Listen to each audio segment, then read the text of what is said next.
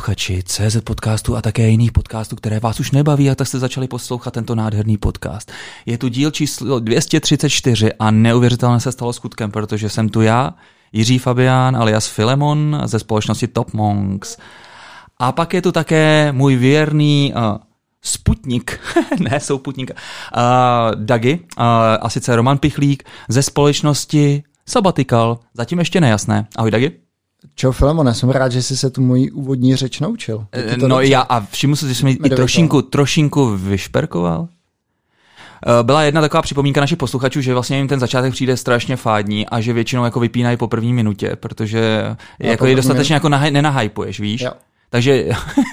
tak to no. zase klidně vypněte. Tak, tak, tak, ne, nevypínejte nic. Uh, nejsme tu sami, protože minule jste se stěžovali, i když vlastně měli jsme tady vlastně minule zrsku, sice Roberta Vojtu, v takovém dvojdíle, ve kterém tom, v té první části se vlastně moc neprojevil, za což jste nám taky někteří, někteří uh, trošku mm, vynadali, dalo by se říct.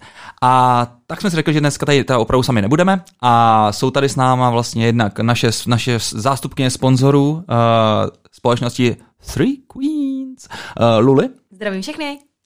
Ahoj Luli, ahoj Luli. Tak co se děje v Three Queens? Všechno v pohodě?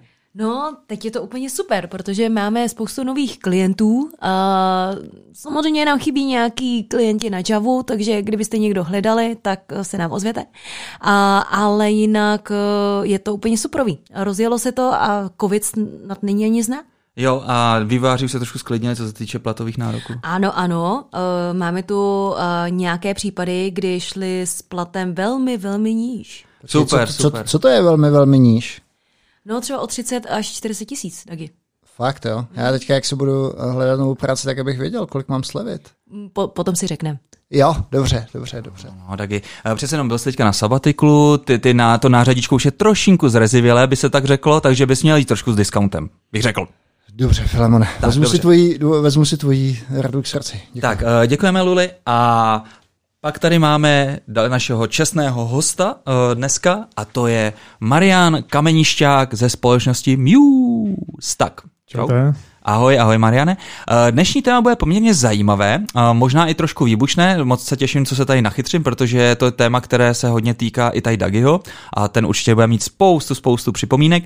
A sice jedná se o téma, jak to udělat, aby product management spolupracoval dobře s engineeringem a možná ještě trošku víc, aby se produkt dostal rychle na trh. A co pro to, jak to měřit a podobné věci.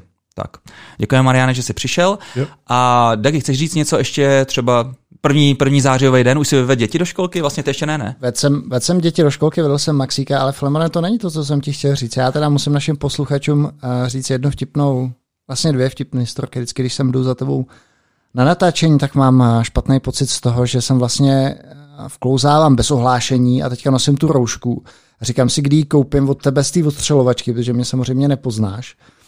Bez té, respektive si budu říkat, říkám si, že, že ti sem leze nějaký vetřelec. Tak to je první věc. A já tady mám geofencing. Já když jsem doma, tak je to všechno, všechno unarmed, takže se nemusíš ničeho bát. dobře, dobře. A tak ani paintballkou mě neber. Tak, tak. A, a druhá věc je, že když jsem tady minule odcházel, tak ty jsi měl tu bránu zamčenou, která teda je asi dvoumetrová. Nevím, proč máš dvoumetrovou. A na mě už tam čekalo tágo. A někam jsem pospíchal a, a vlastně jsem musel tu bránu přelézt a chlápek, který mě s tím tágem, tak ten mi hrozně tleskal, jako říkal, skvělý ekvilibristický výkon a pak se mě ptal, jestli tady utíkám od milenky.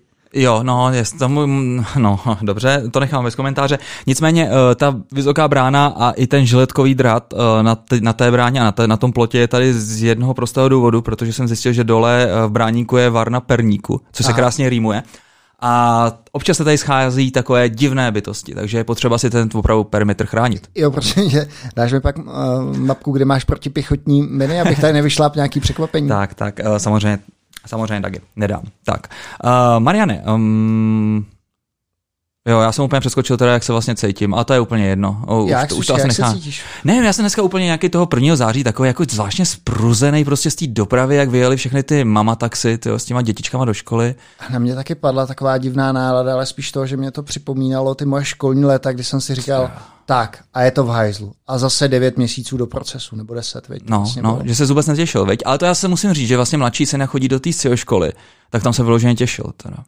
Hmm. Tak oni tam nemají moc známky, ani moc jako se nemusí učit. tak. No, moc se nemusí stresovat. No. Ale Filemona, já jsem, zaj, já jsem zvědavý, co s tím opravdu udělá druhá vlna. Jako teď si co tady z toho děláme srandu, že vyjeli, vyjeli mama taxi, ale ono klidně za měsíc může být zavřeno a všechno to zase půjde do, stalý, do starých remote kolejí, jako jsme si zvykli v březnu. A já myslím, že už si to nemůžu dovolit. Že teďka se prostě řekne to, že ve Švédsku, podívejte se na něj, ne, prostě předtím to byl rys, teďka už se toho nebojíme jako Švédové, boom, necháme to puštěný, dáme roušky všude možně, to je jasný. Nebudou koncerty, nebude fotbal, no, tak to Jo. se asi nějak... Jed, jedna věc je skoro jistá, že podle mě ten lockdown, který tady byl v březnu, tak to už si nikdo kvůli ekonomice nedovolí. Byl úplně bezprecedentní.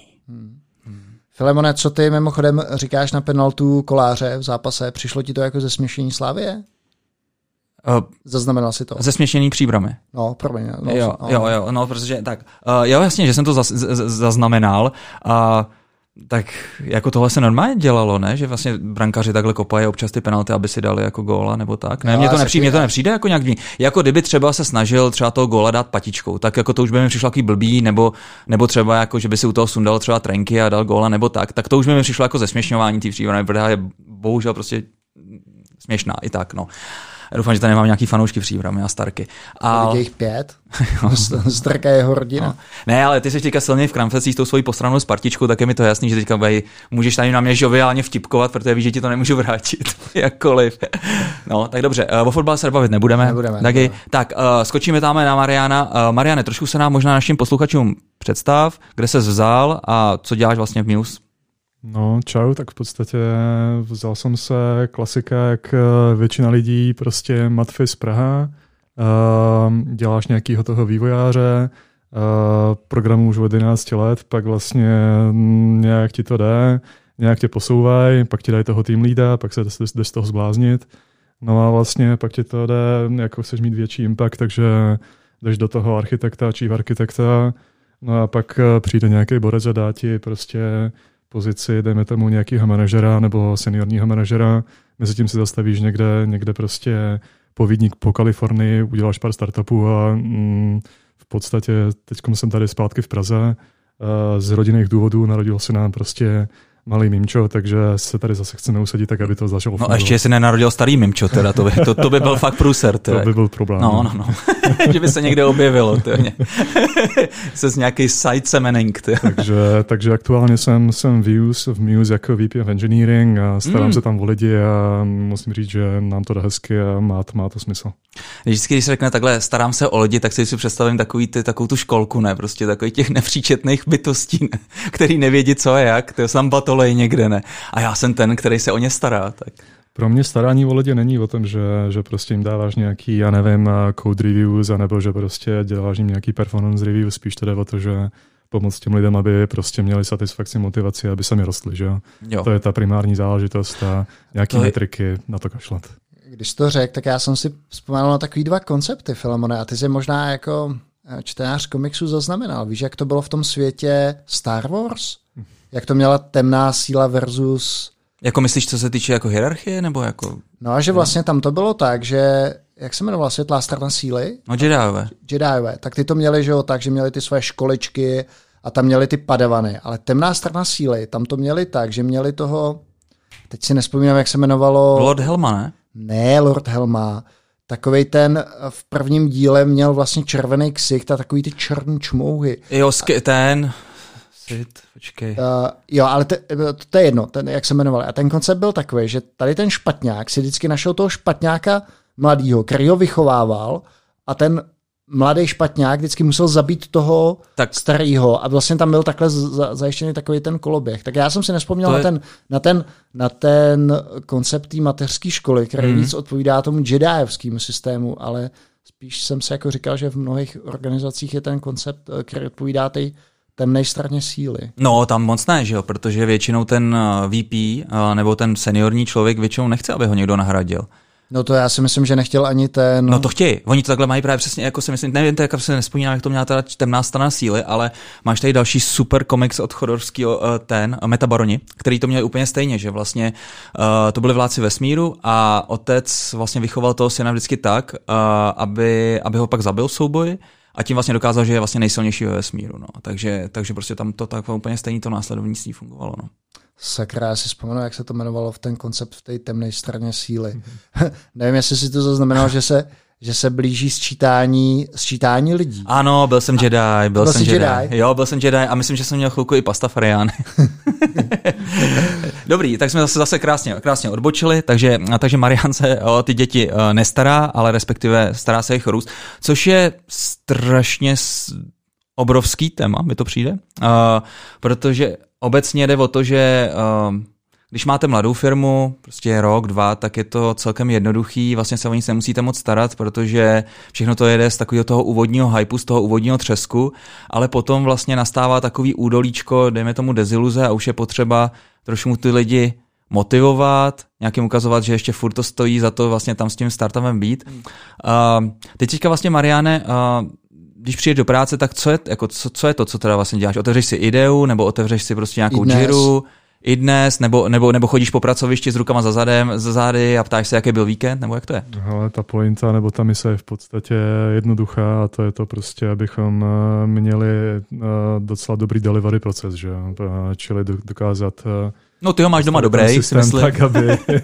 aby, aby, aby ty věci šlapaly, ale uh, zpátky k pointě, jako podle mě, uh, aby byl člověk dobrý, a to se netýká jenom techu obecně, ale je, jde o to, že uh, vzdělávání a ten learning je alfa omega všeho, čili uh, nechci to jenom sám po sobě, ale i po lidech, že, že prostě prosím, uh, určitě mějte na paměti, že aspoň tu půl hodinku denně si čtěte, ne i dnes, ale prostě nějaký, každý by měl být nějaký prostě už nějakou bázi těch prostě blogů neboli podcastů nebo čehokoliv, který prostě který prostě sleduješ, vybereš si ty dva, tři články, který chceš opravdu přečíst, buď ráno nebo večer a vlastně to tě posouvá co nejdál, protože jiný lidi pak, eh, když tohle to neděláš, tak tě předběhnou a, mm-hmm. a nemusí být nutně tak dobrý jako ty. To je mm-hmm. zajímavé, co říkáš, protože já jsem si vždycky myslel, že to vzdělávání a chození po těch konferencích je to vlastně, co ty lidi chtějí, ale pak jsem byl velmi negativně přesvědčený, Flemon teda vlastně jako souhlasně tady kývá,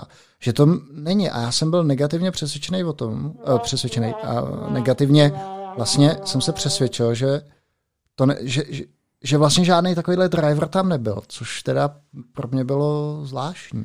Tak ono je to tak, že uh jdeš mimo svoji komfortní zónu, že jo? A když si chceš nějaký posraný i dnes, tak to je celkem jednoduchý. Jako Počkej, má... ale jak tě, jak tě Filemone, to je dobrá myšlenka, ale jak tě vytlačí čtení tvých oblíbených článků z tvojí komfortní zóny? No právě nevytlačí. Nevytlačí. Ne, nevytlačí, ty právě proto ti to chci říct, ne, protože stalo, stalo, stává se to, že lidi prostě to bolí, že jo? Oni, když si čtou nějaký článek, který třeba nutně nenavazuje na to, co dělají, tak začínají úplně na zelené louce. Pokud vlastně čteš něco, co je úplně mimo tvůj obor a nejsi schopný to napojit, tak prostě tak, toho tě bolí. Takže by si měl hledat takový články, který nejsou úplně z té tvý bublinky, ale jsou jenom lehce trošku jako mimo a abys byl schopný se to dát vlastně do toho kontextu. Na druhou stranu my se bavíme, že už z naší perspektivy 10 tisíc stop, ale něco jiného funguje pro nás a něco jiného možná Mariane bude fungovat pro vývojáře. Že? Možná, že pro ty vývojáře tohle to nebude úplně úplně špatný Ale já ti řeknu, jak to funguje teďka u nás. Jo? My jsme vždycky měli to, že máme vlastně takový moto learn or die, teach or die, ne? že by se měl first, aspoň prostě, když v týdnu přijdeš domů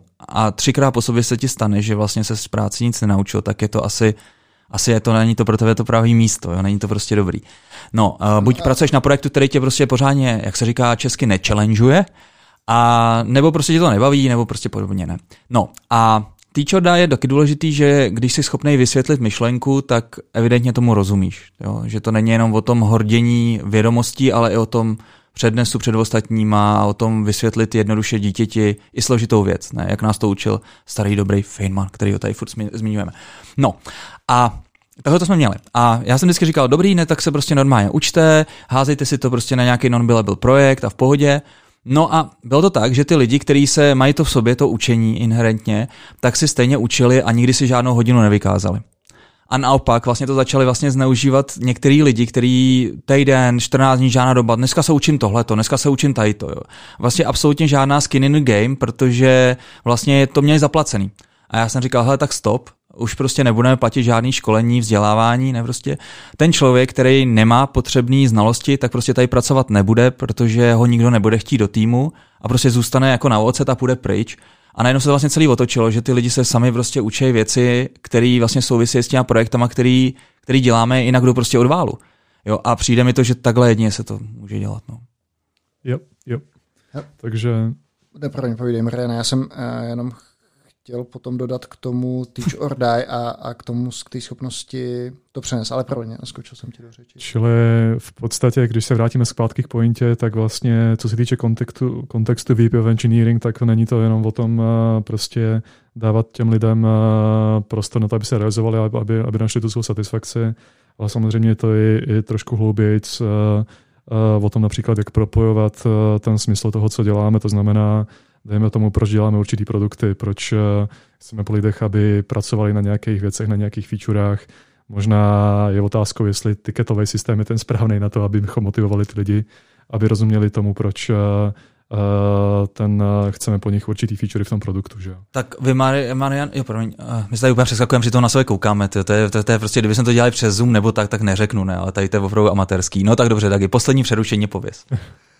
Já jsem ti chtěl říct, že to byla zajímavá myšlenka o tom, že si říkal, že by to ten člověk měl být schopný to, co se naučí, přenést. A já jsem zjistil, že a teď jsem, dneska jsem strávil se 4 hodiny, pokud jsem s Petrem Burianem, který používal takovou metaforu semínka, ale... Ty, ty, ty jsi úplně polknul to slovo a já jsem ti chvilku rozuměl, že jsi sral 4 hodiny. Ne? já jsem říkal, co tam u toho tě napadlo. Takovýhle šílený katarze, ty hnědý. a, já to dopovím.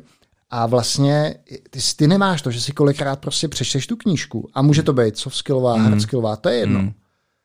Ale takový to takeaway z té knížky a to uvědomění se a to přenesení do praxe třeba přijde až za půl roku po tom, co se ti to všechno spojí, mm. dokážeš si to promítnout. Mm. Jo, jo, že mm. to není prostě tak, že si teďka přečtu knížku XYZ a pak jsem schopný to hned někomu vysvětlit. Mně se to osobně to teda nestává. Já si, u mě ten myšlenkový proces je, je mnohem, mnohem delší. Mm. No tak jasně, že to musí uzrát, že jo. To je jasný. To, je jako čím, to jsem zase říkal úplně na začátku, že jo? čím dál ta knížka je od toho, co umíš, tak samozřejmě nějakou dobu trvá, než to napojíš na to svoje univerzum. No. To, je, hmm. to, je celkem, to je celkem jasný. No. Otáz, ještě jak ty si říkal, Mariana, že, že, že je chceš vlastně pušovat těma článkama nebo, nebo tím, uh, nebo poslechem nějakých jako podcastů. Možná, že to učení nemusí být jenom čtení a pasivní konzumace, uh, konzumace nějakých, nějakých jako věcí nebo myšlenek, který přečvíkal někdo, někdo jiný, že možná to, že jim jenom řekneš, tak si tady vynahraďte prostě půl hodinu, kdy si klidně můžete vypnout počítač a jenom tak jako lalkovat někde u kafe a přemýšlet, že to hmm. vlastně taky může splnit svůj hmm, efekt. Tak to je deep, to. No ne, tak ty, ty říkáš, že prostě vy jste měli problémy s tím, že to ty lidi, lidi zneužívali podle mě je důležité se vypnout nebo vypadnout z takového toho flow, kdy prostě teďka si přece nenastavíš jo. tu hlavu, ne, nenastavíš si tu hlavu jako teďka se budu něco učit. To podle mě nefunguje. Taky, rozumím tomu. Ta moje myšlenka byla taková, že ten člověk by si měl uvědomit, že to že pracuje sám pro sebe, mm. ne, prostě sám jo. na sobě. Jo. Takže to lelkování ať si klidně dělá, protože v dlouhodobém kontextu mu to přinese samozřejmě větší hodnotu, ale já nechci platit lelkování. Víš? To je prostě, to bylo jenom takový ten point s tím učení. Ale co jsem chtěl říct vlastně Marianovi, já si myslím, že to je další věc, uh, že v podstatě hodně často se stává, že ty inženýři nerozumějí biznesu. Jo, třeba příklad z praxe, uh, pracovali jsme vlastně společně ve firmě Vendaho, my jsme se tam nepotkali teda, a ta vlastně firma se stará, tam vlastně dělají uh, pricing, to znamená cenotvorbu. Jo? A byli tam vlastně business konzultanti, kteří chodili k těm zákazníkům, nastavovali tam ty různé procesy cenotvorbický cenotvorbní, cenotvorbový, uh, Jesus, a, a podobně. A pak byli ty inženýři, kteří programovali tu svoji Javičku. Jo. Ale ty inženýři nikdy neuměli vysvětlit to, jak funguje segmentace, proč se to dělá takhle, co to je big head, no kettle a podobný výrazy, ne, který většině ty zákazníci používají. A oni to pak viděli v té aplikaci, ale vlastně tomu biznesu vůbec nerozuměli. A vždycky musel přijít někdo, kdo jim nachytřil jenom tu jednu feature. A oni vlastně přes, tu, přes to malinký okýnko ponorkový vlastně se snažili vidět celý svět, který v podstatě nebyli schopni dohlídnout. Jo. A třeba Marian, vlastně firma Muse se dělá vlastně systémy pro hotelnictví a možná hospitality obecně. Ano. Tak si myslím, že tam je super prostě vyslat ty inženýry přímo na tu recepci. Ať si vyzkoušejí prostě tam být ta recepční, aby si používali ten svůj, ten svůj software a uvidějí hnedka, jak to funguje. Že? To je mega dobrá point a to je to, co děláme, že vysloveně jako dáváme ty lidi na recepci na nějaký ten, na nějakých těch pár dnů prostě vyšleme, aby, aby zjistili, jako krábě. Já sám jsem byl ještě za studentských let eh, v Bruselu v hoteli, myslím Bedford a tam jsem dělal Uh, oni tomu říkali garçon pour tout, to znamená chlapík pro všechno. Aha, Takže to je ten ve výtahu bylo, takhle, to jak říká vtipy? těžký od, od portéra až po uh, čištění tyjo, v kuchyni a rezervace a nevím co všechno. Aha. Takže to bylo, to bylo hodně záživný. Ne, to je absolutně super. A to jim přijde daleko lepší školení, vzdělávání, než nějaký, než nějaký sterilní články. Filemone, to je zajímavé, jak jsi, um, jak jsi říkal, že vlastně ty, dome, ty, ty inženýři nemají nemaj motivaci pro, proniknout do té domény. Já když jsem se o tom s nima bavil, tak víš, jaký zazníval argument? Že to nebaví. No, to nikdo asi... Že to je zasraný B2B, že to by nikdy nedělali. Ne, ten no. argument byl, že vlastně oni eh, v tom nespatřovali nějakou svoji konkurenční výhodu na trhu. Oni řekli, dobře, tak dneska, dneska pracuji pro Vendavo, na, naučím se tady prostě pricing a cenotvorbu. Ale vlastně takováhle zkušenost je nepřenositelná, když potom půjdu do banky, do telka nebo tady do, do do, do hospitality. Ano, jako budu, budu dobrý v ténice, ale vlastně to nijak nezvýší mojí cenu na trhu práce. Co bys jim řekl? Nebo Mariane, co bys Marian, jim řekl? co bys jim řekl? No, přesně. spíš. Já jsem No. takový dneska Ať- ať- moud- ať-. Ať, ať, ať, zase, a- ať to zase není tak, že nás pak napadnou, že z Roska se vozve v 55. minutě. A možná se dneska zase ozvete, já nevím. Ozve, ozve, 100%, na to saď boty. Případně uh, Lojza Holub. Tak, tak. Čili zpátky k pointě. Ty nás vždycky vracíš zpátky je, k pointě. Je, je jasný, že, že prostě já bych řekl, že já jsem tam byl taky, že prostě byl jsem vývojář, který prostě, který ho bavila ta, uh, buď je to Java nebo C Sharp nebo cokoliv. A upřímně řečeno, v určité době uh, tě ten biznis jako vývojáře moc nezajímá. Mhm. Uh, a je na tobě, já říkám, kterou cestou se vydáš a v podstatě je to na, na tom, jestli máš dobrýho manažera a stará se o tebe v tom slova smyslu, že ti řekne, hele, tak máš typicky asi tak eh, dvě ty primární cesty, teda, buď teda půjdeš dál do vlastně biznisu, do produktu, a nebo na nějakou tu manažerskou věc, anebo se, že se stane z tebe takový ten technický guru a vlastně tak pojďme se bavit o tom, že co ti víc vyhovuje. Co tím chci říct je, že důležitý je v tomhle kontextu ten správný timing, čili Mm. uh, nenutit člověka, aby rozuměl, tom, rozuměl tomu biznisu hnedka od začátku, Mm. pokud on se chce věnovat primárně technologiím, a nebo na, naopak zase, když jako je někdo seniornější, tak už bych očekával, že prostě opravdu sám od sebe bude tomu biznisu chtít rozumět a toho dělá silným v podstatě Jo. a umí pak uh, narábit s prioritama. Mhm, mhm. Uh, jo, Marian je uh, vlastně původem Slovak, tak občas řekne nějaký slovíčko, jako narábět a podobně, ale uh, krásně mluvíš, Mariane. Um, Snažíme se. jo, jo, jo. Co jsem chtěl říct, uh, nás poslouchá strašně moc eh, vývojářů a já bych vám řekl jeden takový mindfuck, kterým vás budu jako krmit ve firmách a to je to, že přijdou salesáci a budou vám říkat, no jo, vy jste jenom takový prostě popelky, tady, to už říká neříkají, už prostě samozřejmě vývojáři vydělávají docela dost peněz, takže už takový popelky nejsou, ale stejně prostě řeknou, jo, my ale tomu eh, zákazníkovi vás ukázat nemůžeme, protože jako vy jste takový ty technici, vy byste prostě to, vy to nemíte prodávat a tak dále. Uh, ten mindfuck je takový, že pokud vy jste technik, uh, tak máte daleko lepší uh, základ než ten salesák. Ten salesák vlastně má jenom ty softový v uvozovkách jsou, prodávat je těžký. Jo, ty softové skills a vlastně ty technický se horko těžko bude učit. A pokud v sobě máte jenom trošinku uh, chutě se bavit se zákazníkem, tak určitě investujte do toho energii, to říkám ze vlastní zkušenosti, abyste vlastně pronikli právě do toho biznesu, do tý, abyste znali tu doménu, abyste byli schopni se pobavit normálně s tím zákazníkem, který nerozumí prostě až tak úplně programování, ale rozumí tomu, jak se dělá třeba pricing a tak dále.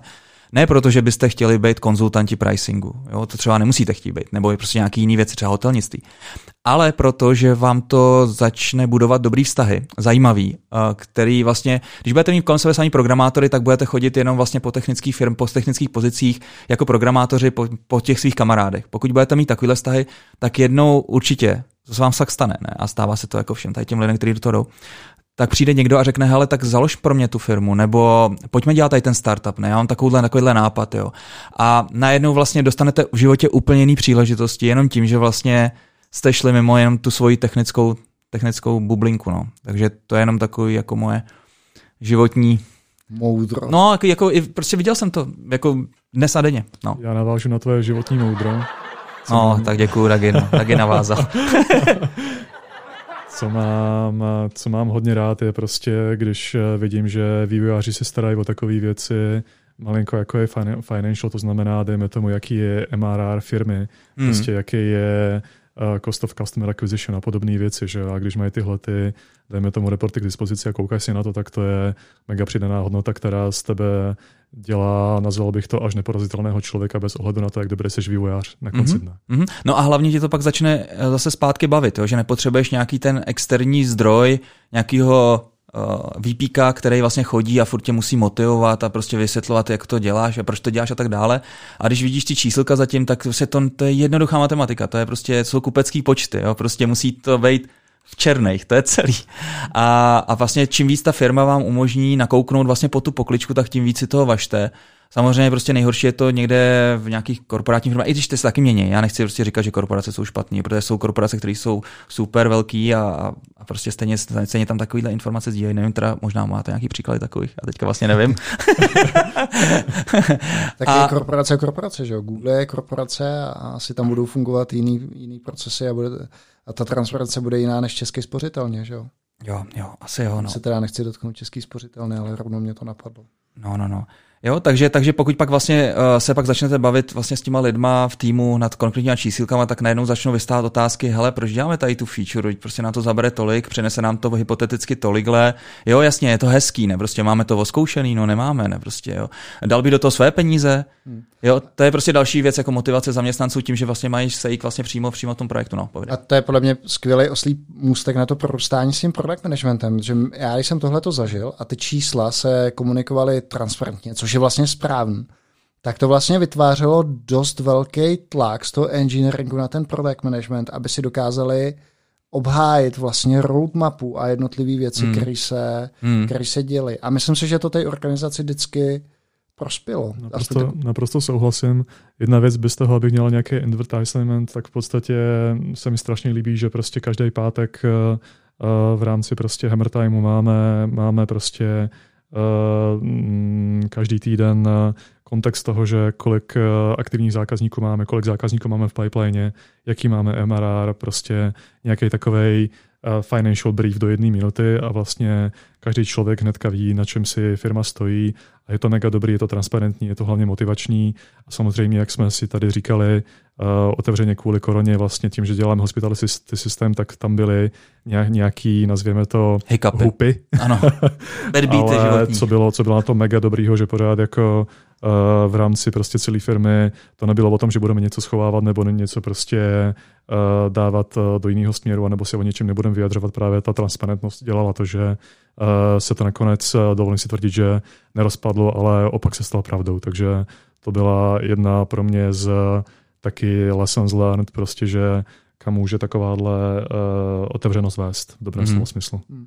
Já jsem teda zažil a takový příklady, že je transparentnost a transparentnost, jo? že ty máš čísla, které jsou nespochybnitelné, ale potom k ním máš jako různý výklad, typu, typu jako lead time, takže vlastně se říkalo třeba teďka, uh, nebo jo, vlastně teďka optimalizujeme na lead time, a to se třeba nedařilo, tak se, tak se Drobet pohnulo s tím kormidlem a ten lead time šel do hajzlu a říkalo se, no vlastně nám už na tom lead timeu nezáleží, protože tady máme jiný typ zákazníků, který přináší jako mnohem větší marži. A pak ty lidi se v tom docela dost, uh, docela dost ztráceli. Takže si myslím, že to je o tom, že by si měl být že by si měl být konzistentní, že by si neměl ty lidi vojebávat tím, že jim sice dáš nějaký čísla, ale pak měníš tu jejich, vlastně tu interpretaci zatím.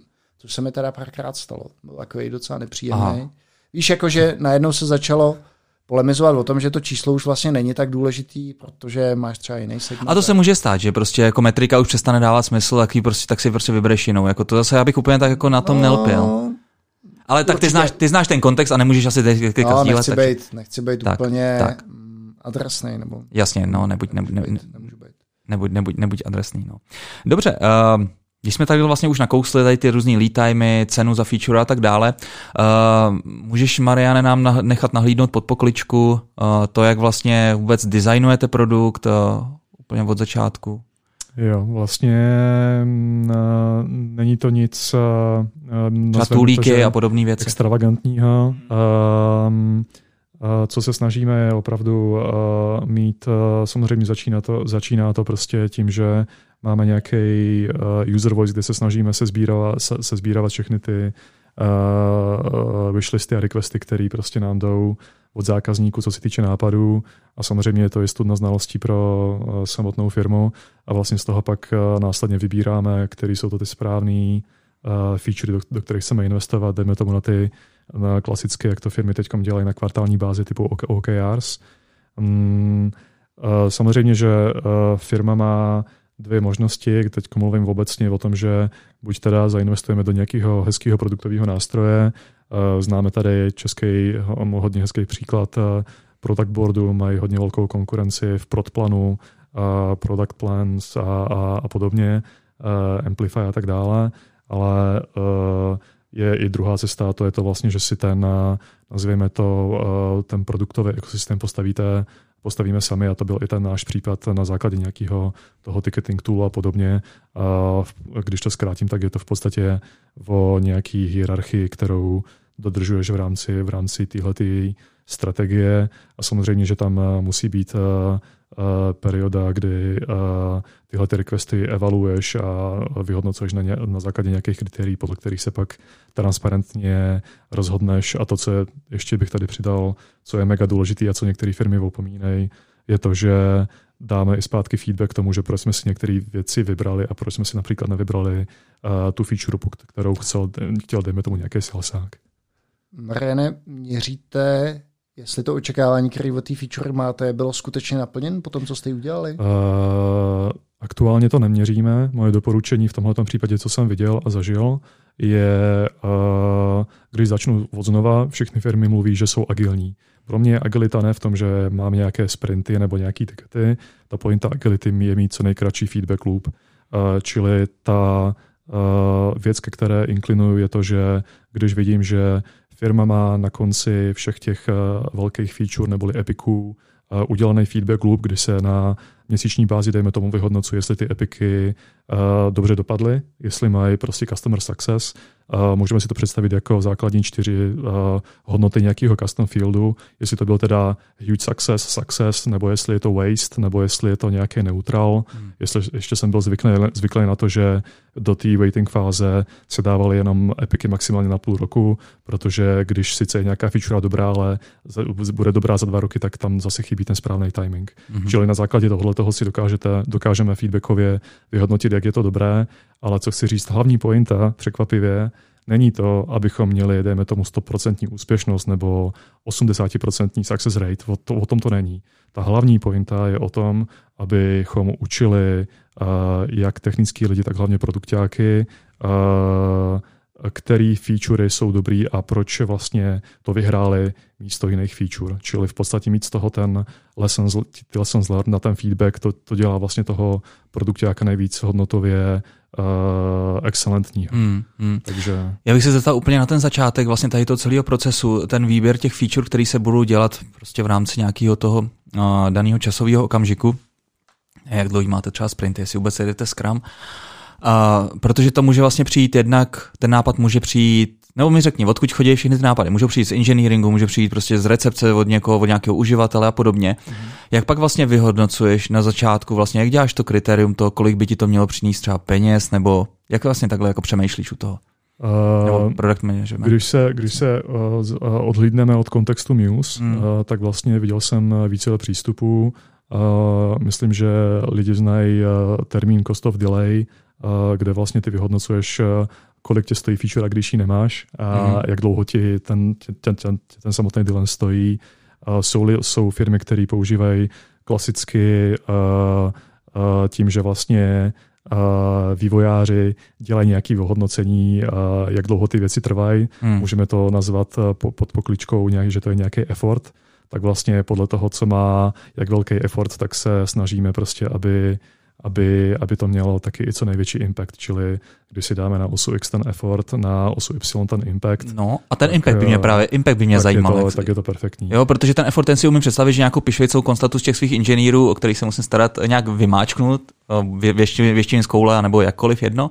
Když jsou seniorní, tak samozřejmě to bude dobrý odhad. Dokážeš to hlavně změřit Dokážu změřit. Jo, jo, ale na začátku prostě fakt nevím, jako ten impact, jako ty featurey, nebo... A tady nebo se vracíme zpátky k tomu, že, že uh, dle mého názoru, já nejsem šéf produktu samozřejmě, mm-hmm. ale uh, podle mě ono to není o tom mít nějakou magickou, magickou formulku, která, kterou se nám snaží možná nějaký tooly uh, nadiktovat, mm-hmm. ale je to o tom prostě mít pravidelně otevřenou diskuzi, teda, že Eh, do kterých, eh, dejme tomu, větších feature neboli Epiku chceme investovat nebo, hmm. nebo ne a vlastně bavit se o tom across a taky říct lidem, dejme tomu, nejenom, že do kterých investujeme, ale do, proč neinvestujeme do jiných, hmm. tak aby pak eh, neměli špatný pocit z toho, že přišli s nějakým nápadem, který byl pak zavrhnutý, protože následně ten člověk už s tím nápadem nepřijde. Děláte si třeba nějaký průzkumy trhu, nějaký dotazníky a podobné věci, uh, jako že se, že se zeptáte, zeptáte toho trhu totiž. Tohle to je všechno, všechno standard. Uh, přiznám se, že Muse tím, že se uh, trošku, trans, uh, trošku transformuje, prochází si určitým obdobím, tak vlastně se snažíme projít z toho opportunity driven modelu do opravdu uh, business driven, to znamená, že mi, uh, se soustředit opravdu na, to, na tu roadmapu a na ty věci, na kterých záleží nejvíc.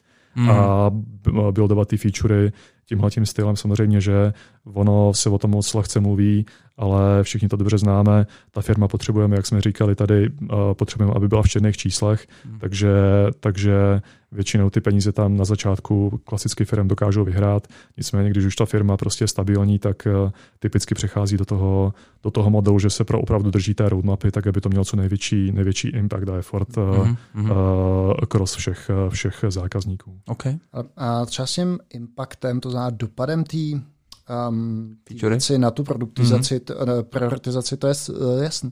Jakým způsobem tam dostáváte technické věci? Uh, tohle je moc dobrá otázka, to mám, to mám radost.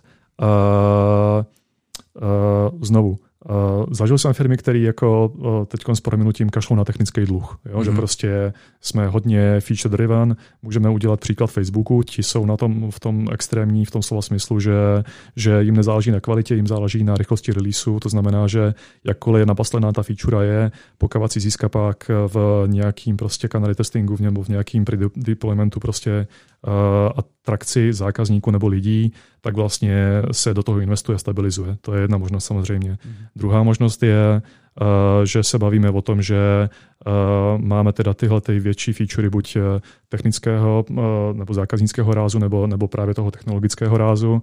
A tam vlastně je to na diskuzi mezi, dejme tomu CTO a CPO a vlastně stakeholderama teda, do čeho chceme investovat a proč, protože oni mají validní otázky, že dejme tomu, že že my musíme vždycky, vždycky být jasní, že ano, oplatí se nám investovat do určité technické featurey nebo technického dluhu v další perspektivě, protože to nám zníží, dejme tomu, lead time, rychlosti feature, nebo stabilizuje nám to systém, nebo prostě je to dobrý investment na, z, z jiných pohledů. Jo? Mm-hmm. A tohle to je vždycky těžké prosadit.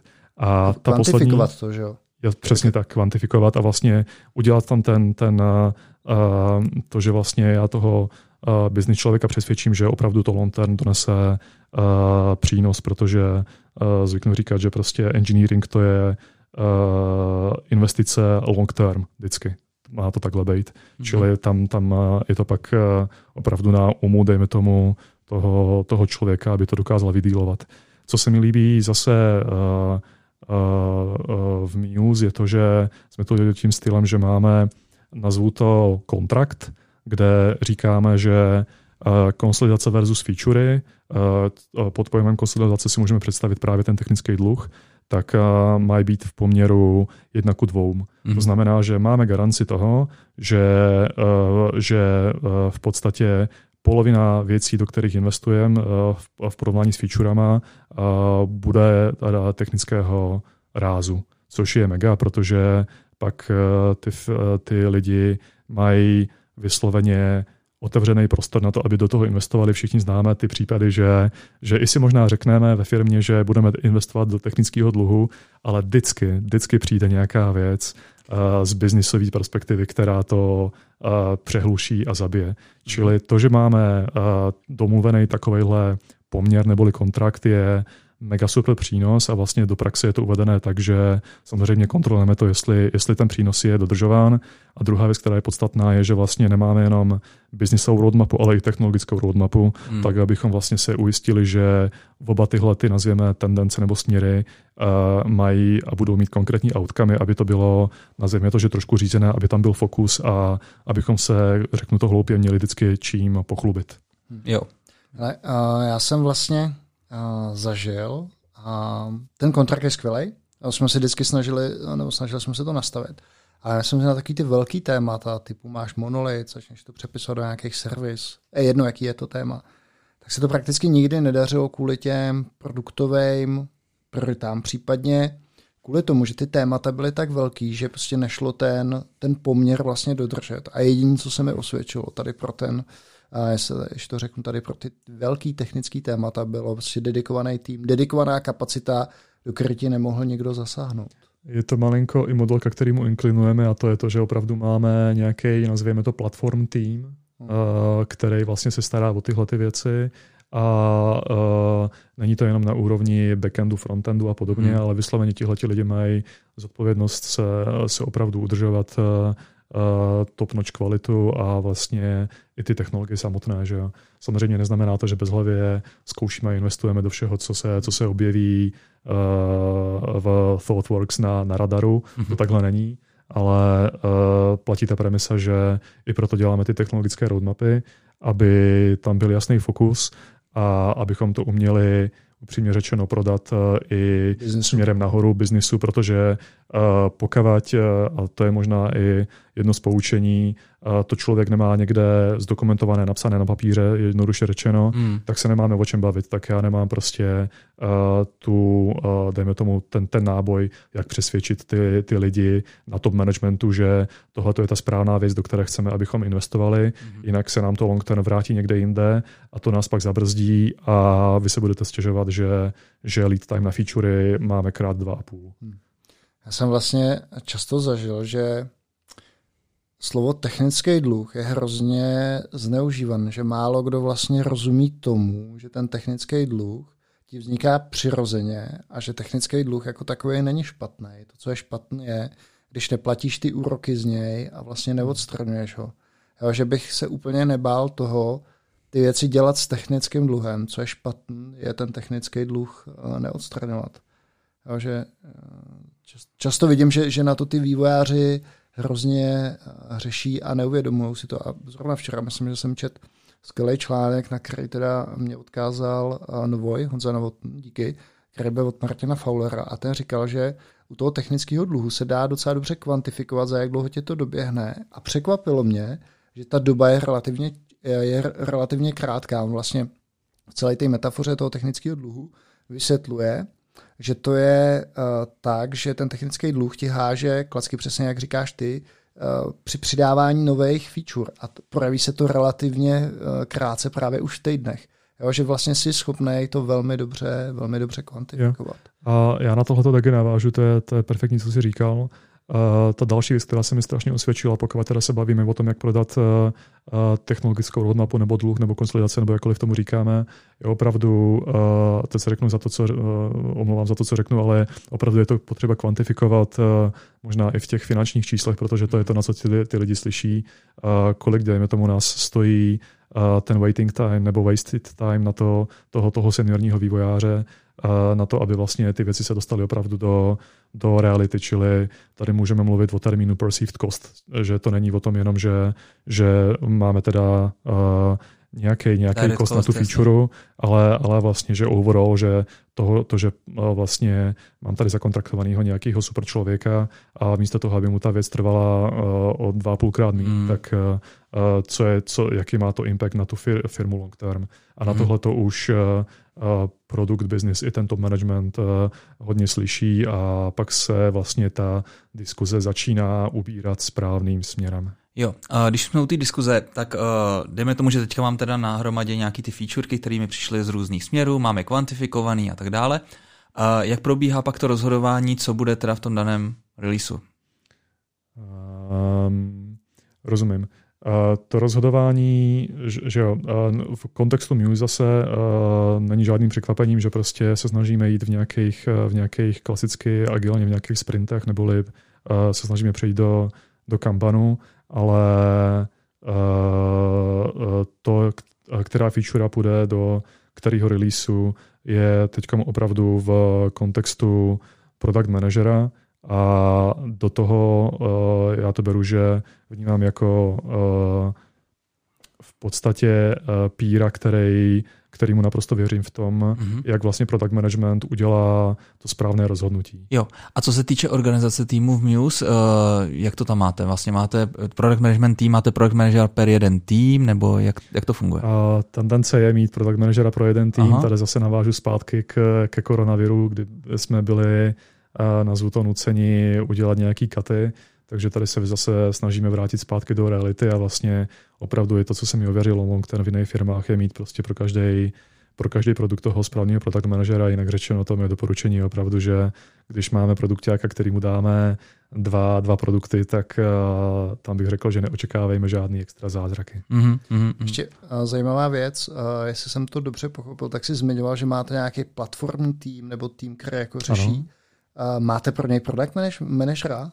Uh, to asi nedává smysl. No, podstatě, no, no právě, právě, že tohle to dává velký smysl. V podstatě, v podstatě máme tam product managera, ale uh, ne v smyslu product managera tak, aby, že přímo pod product managementem. Ta pointa, k který směřuju, je, že máme tam prostě division heada právě buď na backend nebo frontend, který se stará o technické věci a který se stará právě o tu technologickou roadmapu a je to na něm, aby si tyhle ty věci dokázal pořádně, pořádně uhandlovat. Čili to nám dává tu jistotu, že uh, investujeme do technického dluhu, když to takhle nazveme, uh, správným směrem a že ty věci, se kterými očekáváme, že se, že se pohne, tak se i pohnou. A není to takový, že jak to možná známe, že když investujeme do technického dluhu a necháme to na lidi, tak se dělá 20 různých iniciativ, ale pak to, to někde v podstatě v závěru není nikde vidět. A mm-hmm. uh, já nemůžu pak tomu člověku říct, že, že jako good job nebo něco podobného, jako tady se znovu omlouvám, ale je potřeba jako dávat tam ten, ten fokus a prostě mít uh, tam co největší impact v určitým uh, rozumným čase. A, jo, vlastně. a jo, ty jsi se tomu zasmál a já ti to možná zkusím teda vysvětlit, mm-hmm. protože Vlastně, když si představíš jako line-up různých organizací, tak je to takový, že oni dělají jeden, dva, tři, čtyři produkty a ty, že jo, typicky, když děláš banku a, a typicky, že jo, potom máš nějaký common denominator, nějakou prostě platformu, nad, který ty, nad kterou ty produkty stavíš, že jo. Mm-hmm. A teďka jakým způsobem vlastně ty budeš stavět tu platformu? Jak budeš vědět, jaký feature requesty, nebo co, co vlastně jako ty produkty budou potřebovat? Proto je to právě jedna z věcí, kterou uh, razí Thoughtworks a ten koncept je vlastně jako technical product manager. Je to člověk, který vystupuje v roli product managera pro ten platformní tým, kdybychom mu říkali mm. platformní a právě hraje, uh, hraje tu roli toho člověka, který si právě stejně jako sbíráš ty požadavky na ty, na, ten, na ty produktové streamy, tak je přesně sbíráš na ten platformní tým, takže on skutečně jako plní roli product managera. A je to, mimochodem, často to v těch firmách nefunguje z toho důvodu, že tam takovýhle platformní týmy vznikají, protože to je skutečně potřeba, ale takováhle role tam chybí. Takže um, možná, že ti to přišlo úsměvný, ale, ale je, jo, to, hele, je, to, je, to, jako, je to jako, jako dost, já jsem banku nikdy nepsal, takže... takže ne, no to no. se netýká jenom banky, no. že jo, to a můžeme se tady... Vlastně psal. O, o, o, český spořitelně. ano. Můžeme se, můžeme se bavit o, o jakýkoliv vlastně, vlastně firmě, že jo. Jasný, no. Já jsem si to představoval, prostě tady ten platformní tým spíš takový jako ninja tým, který chodí a vlastně fixuje ten uh, technický dluh, dejme tomu. Tady ty tvoje anarchokapitalistický punkový představy, jak jako ninja tým? Vysvětli no, ten koncept. No, no prostě lidi, kteří jsou, dejme tomu, seniornější. U nás prostě v té Top Monks je to typicky Aleš Roubíček. Jo? Ale Šroubíček prostě má absolutní povědomí o infrastruktuře, o tom, jak, jaký, tam, jaký tam běžejí všude, jaký možný tooly, co používáme, jaký jde běžejí technologie a tak dále. Může kdekoliv prostě zasáhnout a prostě nějak fixnout to, co, to kde to prostě skřípe. Já nevím. Prostě, ale ten nedává, jaký... žád, ten nedává žádné služby nebo neposkytuje služby, kterých staví ty jiný tým. No poskytuje, že jo. Máme, máme tam, máme tam doma Topons Cloud a to je vlastně nad, uh, jak se to jmenuje, Aha. nad Swarmpitem vlastně na Dockerem vlastně taková jako celá infrastruktura, přes který vlastně, na který, na který se proviženou všechny projekty. Jo, takže vlastně dává, dává ty služby. Ale není to tak, že bychom sdíleli jednu nějakou platformu jako nad Nodem, dejme tomu, kterou by používali jak, jak, se, jak se Aleš dozvídá o tom, co je tam potřeba udělat? No tak vždycky prostě někde to začne tlačit, že jo? Jako na nějakém projektu, tak třeba prostě typicky jako Aleši, tyjo, tady nám prostě padají kontejnery, co se s tím děje, hop. Ne, a, prostě. a jakým způsobem potom děláš jako prioritizaci, když na to Aleše jako tlačíš čtyři nebo pět lidí? A, že jo, a to, že už, když už ti teče dobu, tak to je pozdě, že jo? Jak to děláš jako koncepčně, že jo? Tak Aleš je většinou takhle jako vždycky o ten krok dopředu. Jako on vždycky oznámí, že něco udělal a nikdo asi neuvědomuje, jak, jak moc důležitý to bylo. Teda, no. Jako, takže, takže nám se moc nestává, jako, že by on nestíhal. Ale spíš jde o to, že máme prostě dedikovaný člověka a dřív, to, dřív mi to přišlo, že vlastně jedno z nejlepších lidí dám na takovouhle, dejme tomu, práci jako servismena, ale teďka vidím, že tam je strašně důležité. Jo, takže to je, to je jako to chápu, ale já jsem si to představoval teda tak, že pak si samotný týmy si budou moc tu svoji architekturku upravovat a tak dále. Oni můžou v rámci toho svého produktu. No to jsou asi svého produktu, přesně, jo. Takže jako ty zase, zase povídáš asi o situacích, kde máš prostě strašně heavy ten framework, který je jakoby pod tím. Ne, tak eh, děláš produkt a budeš dělat dva produkty a potřebuješ třeba billing, že jo? tak to je jako úplně typický typický příklad, který asi zaparkuješ někam do spodu, protože z nějakých důvodů si nebudeš chtít vyvět dva billingy v těch dvou produktech. Že? tak pro mě to je normální servis, jako proč bych to házel na tady ten squad tým? To? A kdo to bude dělat tu servisu? No, no nějaký tým, produkční tým. To. to nebude přesně dělat technologický tým, který dělá infrastrukturu. Ne, ne, počkej, počkej, to, to se ještě nerozumíme. Um, ten tým, který poskytuje ty služby, to nemusí být na úrovni infrastruktury, na nějaký, na, na úrovni vlastně a continuous integration nebo deploymentu, Aha. to můžou být jako produktové služby. Jo, jo. Ale, ale, ale není to, ten, ten tým jako takový ti nedává ten produkt typu Typu, ale pro mě je třeba produkty přihlášení. Jo, prostě nějaká prostě autentikace a autorizace. To je prostě kus prostě nějakého toho produktu. Jasně, že to nemá jako konečnou hodnotu pro toho zákazníka, protože to je jako podružný, že jo, a to, to ti nebude platit, že se může přihlásit. To prostě se jako nějak asi předpokládá, že to bude umět, ten tvůj produkt, ale zároveň to pro mě není jako moc jako nějaká infrastruktura. A ty to chápeš prostě jako ten infrastrukturní tak jasně, jasně. Tým Chápu. infrastruktura, teda termín infrastruktura jako dokážeme, ten je velmi přetížený. Jasný, dobrý, hele, pojďme radši dál. OK. Um, další záležitost v podstatě uh, je o tom, že uh, ještě jednou, um, jak v podstatě propojit uh, opravdu uh, ty vývojáře s produktiákama mm. nebo naopak. A tohle mi přijde, že, že opravdu jako alfa omega uh, ty spolupráce spolu s uh, product manažerama, protože uh, v podstatě my nakonec chceme, aby Uh, jak jsme si říkali na začátku, uh, ti vývojáři měli povědomí, proč, ty produkt, pro, proč ten produkt děláme a na druhé straně uh, chceme mít i produktáky, který prostě chápou tomu, jaký vývojový proces v který konkrétní firmě máme a proč, proč to dává smysl, nebo dejme tomu, proč to smysl nedává. Že? Mm-hmm. A um, určitě, jak jsme si tady říkali, jsou lidi, kteří, dejme tomu, v těch juniornějších pozicích, tak uh, tíhnou víc uh, k tomu uh, technickému tracku a vlastně o ten produkt se úplně nezajímají, což je jako součástí timingu. Hmm. Nicméně ty správné lidi, kteří prostě chtějí mít vliv a impact do toho produktu, tak tam je to opravdu uh, alfa omega dát jim a tu možnost prostě to vzít a uh, spojovat vlastně tyhle ty dvě oddělení jakým způsobem dohromady. Jo, já myslím, že je důležité, jak jsi říkal, že ten produkt je v podstatě součástí toho engineering týmu a, a protože já jsem zažil absolutní hell v jedné nejmenované společnosti NAV, kde jsme pracovali spolu a tam to vlastně fungovalo tak, že byli product manažeři, nad ním vlastně byl VP of Product Management, eh, byli inženýři, nad ním byl prostě samozřejmě VP of Engineering, nad ním ještě SVP of Engineering, protože to nebylo dostatek uh, rolí na to, aby mohli všem zvednout mm-hmm. platy. Jinak to vlastně nemělo žádný význam. No a tam byl absolutní hell v tom, že se muselo vlastně reportovat přes ty, přes ty VPčka. Takže vlastně VPčka se spolu jako bavili a když pak šel product manager a něco si domluvil s inženýrama, tak to vlastně neplatilo, ještě za to byl většinou seknutý. A úplně nej, Nejlepší doba byla, když nějakou náhodou se stalo, že VP of Engineering a SVP of Engineering šli do řitě a vlastně VP of Product se taky rozhodl prostě odejít. Jo. Najednou prostě se ta komunikace otevřela, najednou ta firma prostě začala, začala úplně rozkvítat, ne? prostě vznikalo strašně moc věcí a bylo to fakt pěkný. Eh, inženýry to bavilo, všechno to bavilo, jo, prostě najednou jsme byli na jedné úrovni. No, než se prostě samozřejmě board a CEO rozhodli, že tohle ne, takhle to nejde, že prostě každá správná firma má svého VP of Product a VP of Engineering a, a to. No. no jasně, jasně.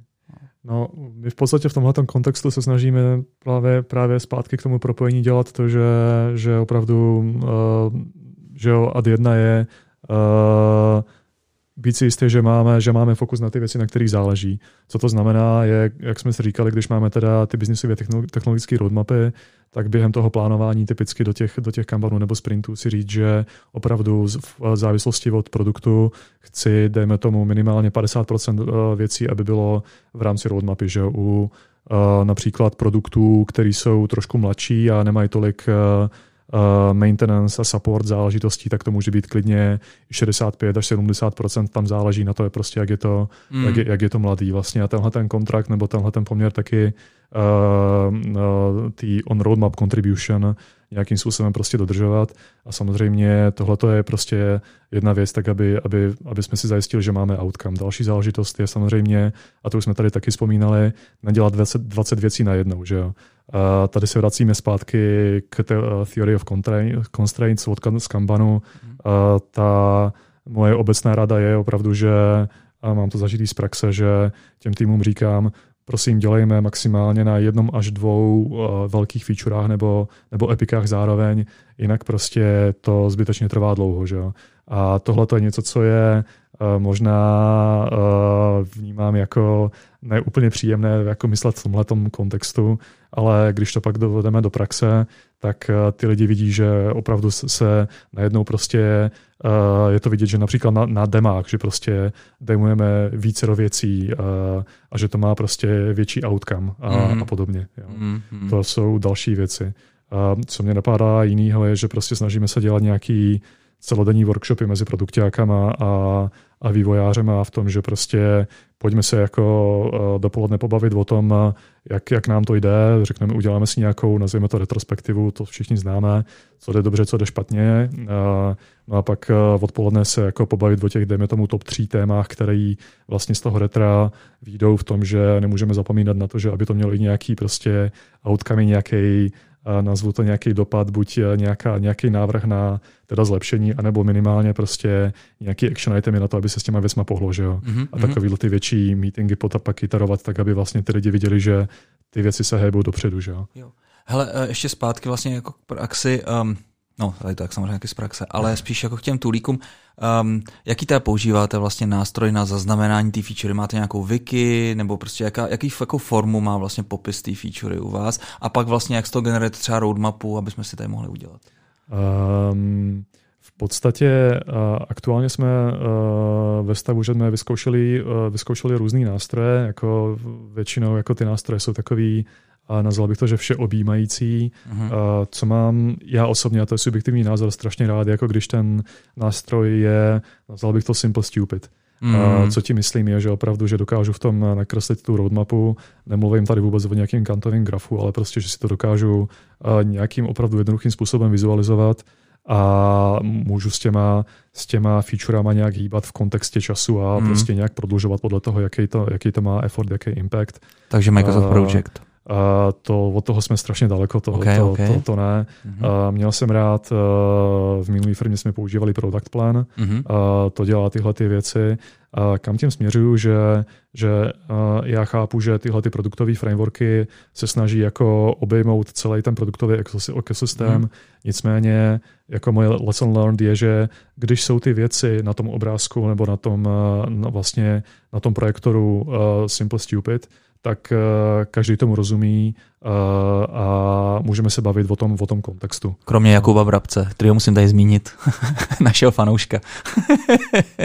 Ten rozumí akorát kombajnům. Kuba je, Kuba je velký fanoušek. Další věc, ale uh, která, která se hodně osvědčila, už jsme tady vzpomně, vzpomenuli, a vlastně aspoň tu základní metriku, kde vlastně, co se týče toho vyhodnocování, na jedné straně máme effort, na druhý impact. A mám rád strašně to, že když si takovouhle vlastně eh, tyhle ty dvě dimenze rozdělíme jako na 3x3 do 9 chlívků a vlastně ty investuješ akorát do těch chlívků, který prostě mají největší impact a nej, nejmenší effort a vlastně tam už jako samozřejmě, že je to o tom, že si řekneme, který teda, jak ta feature patří do kterého chlívečku no. a nějak to pak vizualizujeme. No, to, jak to vizualizujete? Mě by zajímaly právě ty nástroje, já fakt jako zase a, se tom tak ne, neorientuju.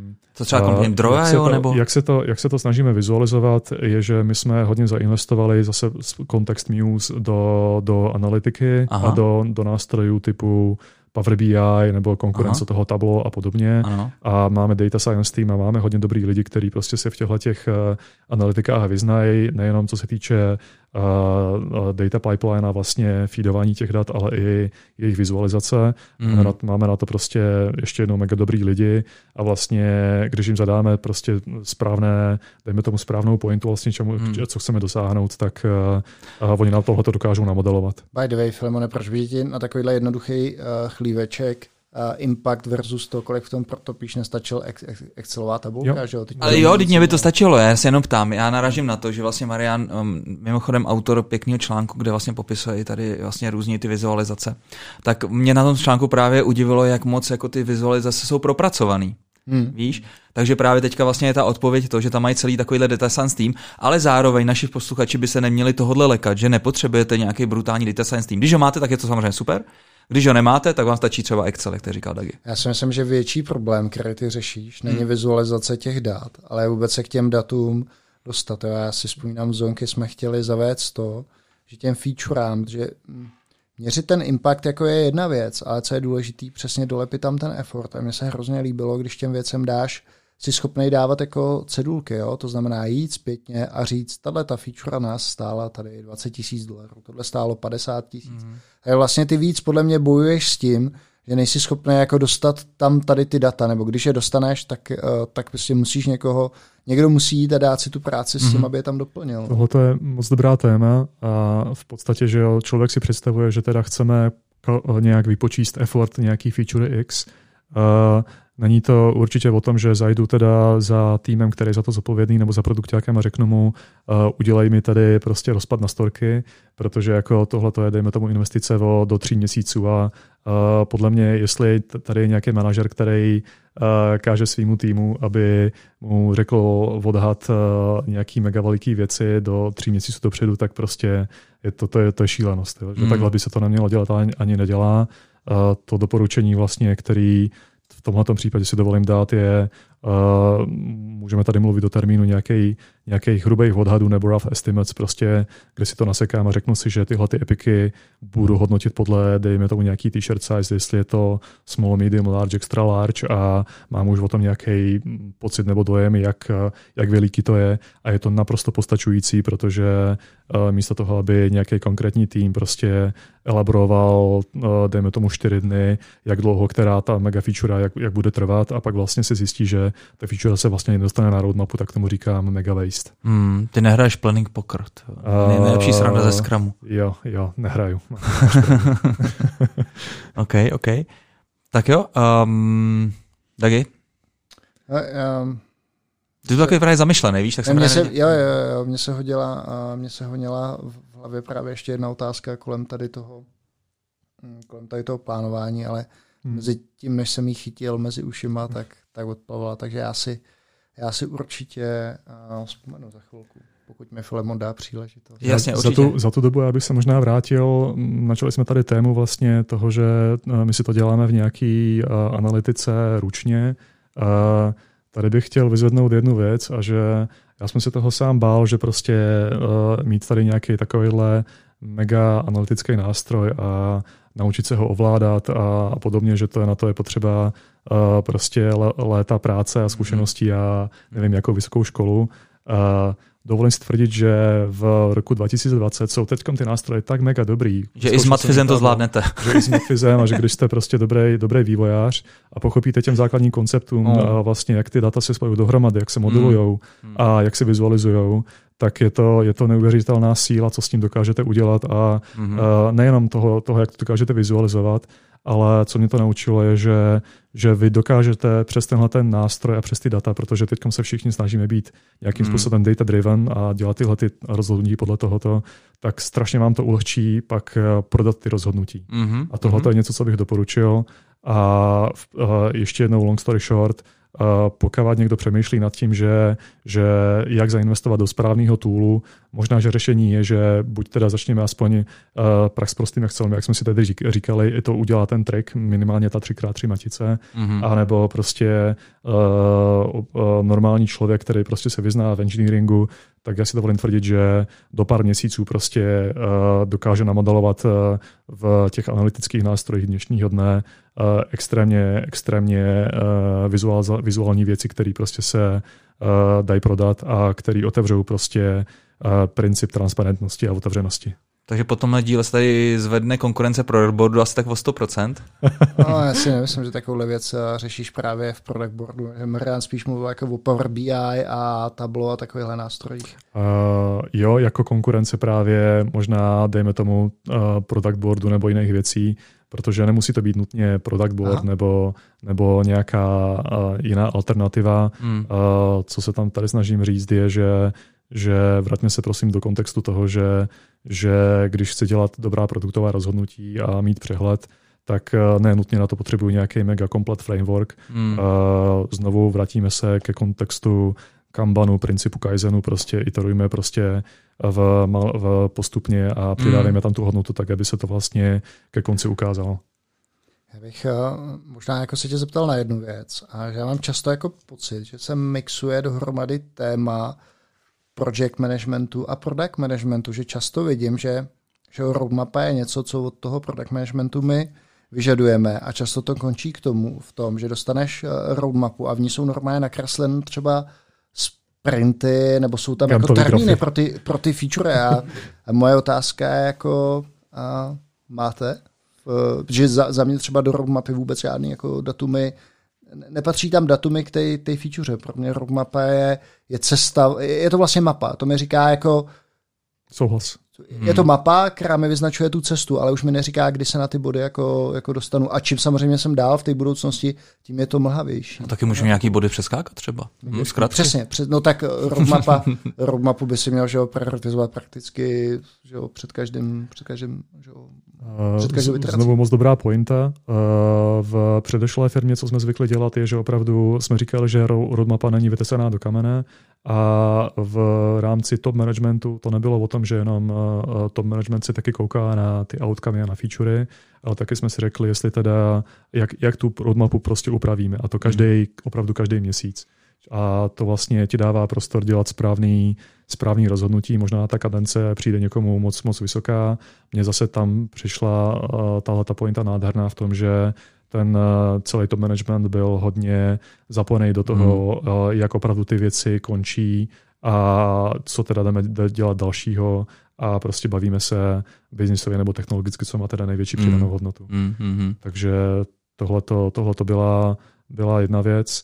A co se týče uh, v kontextu ještě jednou, jak, jak jsi říkal, uh, těchto těch, těch rozhodnutí kolem product, product managementu, uh, já bych řekl, že mm, tím cílem znovu není prostě dělat, dělat mega dobrý rozhodnutí a očekávat, že produktáci uh, vyberou vždycky jako na 100% dobrou feature. Mm-hmm. Uh, je to o tom, že když máš takový ten poměr, že že dejme tomu 20% feature jsou, jsou mega dobrý, to znamená, že donesou Pareto 80% mm. obratu, pak máš dal, dalších, dejme tomu 30%, který jsou prostě jako success, nebo může to být klidně 40, a pak máš zbytek buď neutral nebo waste, tak to je podle mě očekávaný, protože to ti říká, že ti produktáci dělají dobrý rozhodnutí a jdou na hranu toho, co, co může být ještě unositelné a, a experimentujeme mm. správně. Jakmile, jinak řečeno, dejme tomu se nějaký produkták pochválí, že má 90% success rate, tak eh, buď eh, je, něco je špatně, nebo já typicky řeknu, že odrbává statistiky. okay. takže, takže asi takhle. No. Super, já myslím, že to bylo takový hezký, hezký slovo závěrem. Uh, Mariane, možná ještě nějakou, hoď sem nějakou reklamku třeba na Muse, jestli bys chtěl. Potřebuješ někoho do týmu?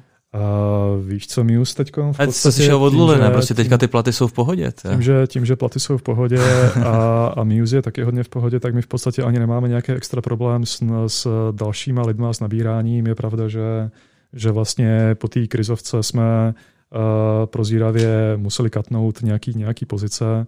Nicméně tím, že se to vrací zpátky, tak uh, ty pozice máme samozřejmě znovu, znovu otevřený ale myslím, že tady reklamu dělat nemusím, protože oni ti lidi se hlásí sami a ten, ten rate máme hodně slušný, takže za to jsem vděčný. A to je krásný slovo závěrem. Tak jo, uh, vážení milí posluchači, bylo nám ctí tady s Dagim, uh, Mariane, že jsme tě tady mohli takhle krásně uh, vyspovídat. Děkujeme. Díky. My jsme se dostal krásně prostoru, dneska nás nemůže nikdo našknout. Ani, ani z Ruska. Tak a my se uslyšíme u dalšího dílu, který snad už bude na ten machine learning, co tady Dagi Food vás tady týzuje s ním. Jo. Už se cítíš slony v kramflecích? Já ne. Ještě ne, tak ne, tyjo, tak machine learning ještě teďka nebude. Uh, já myslím, že najdeme zase nějakého zajímavého hosta. A nebo bude převážně nevážně. Nebo může být, zase můžou být ty naše keci. Tak, tak, probereme různé věci. Tak jo, mějte se hezky, ahoj.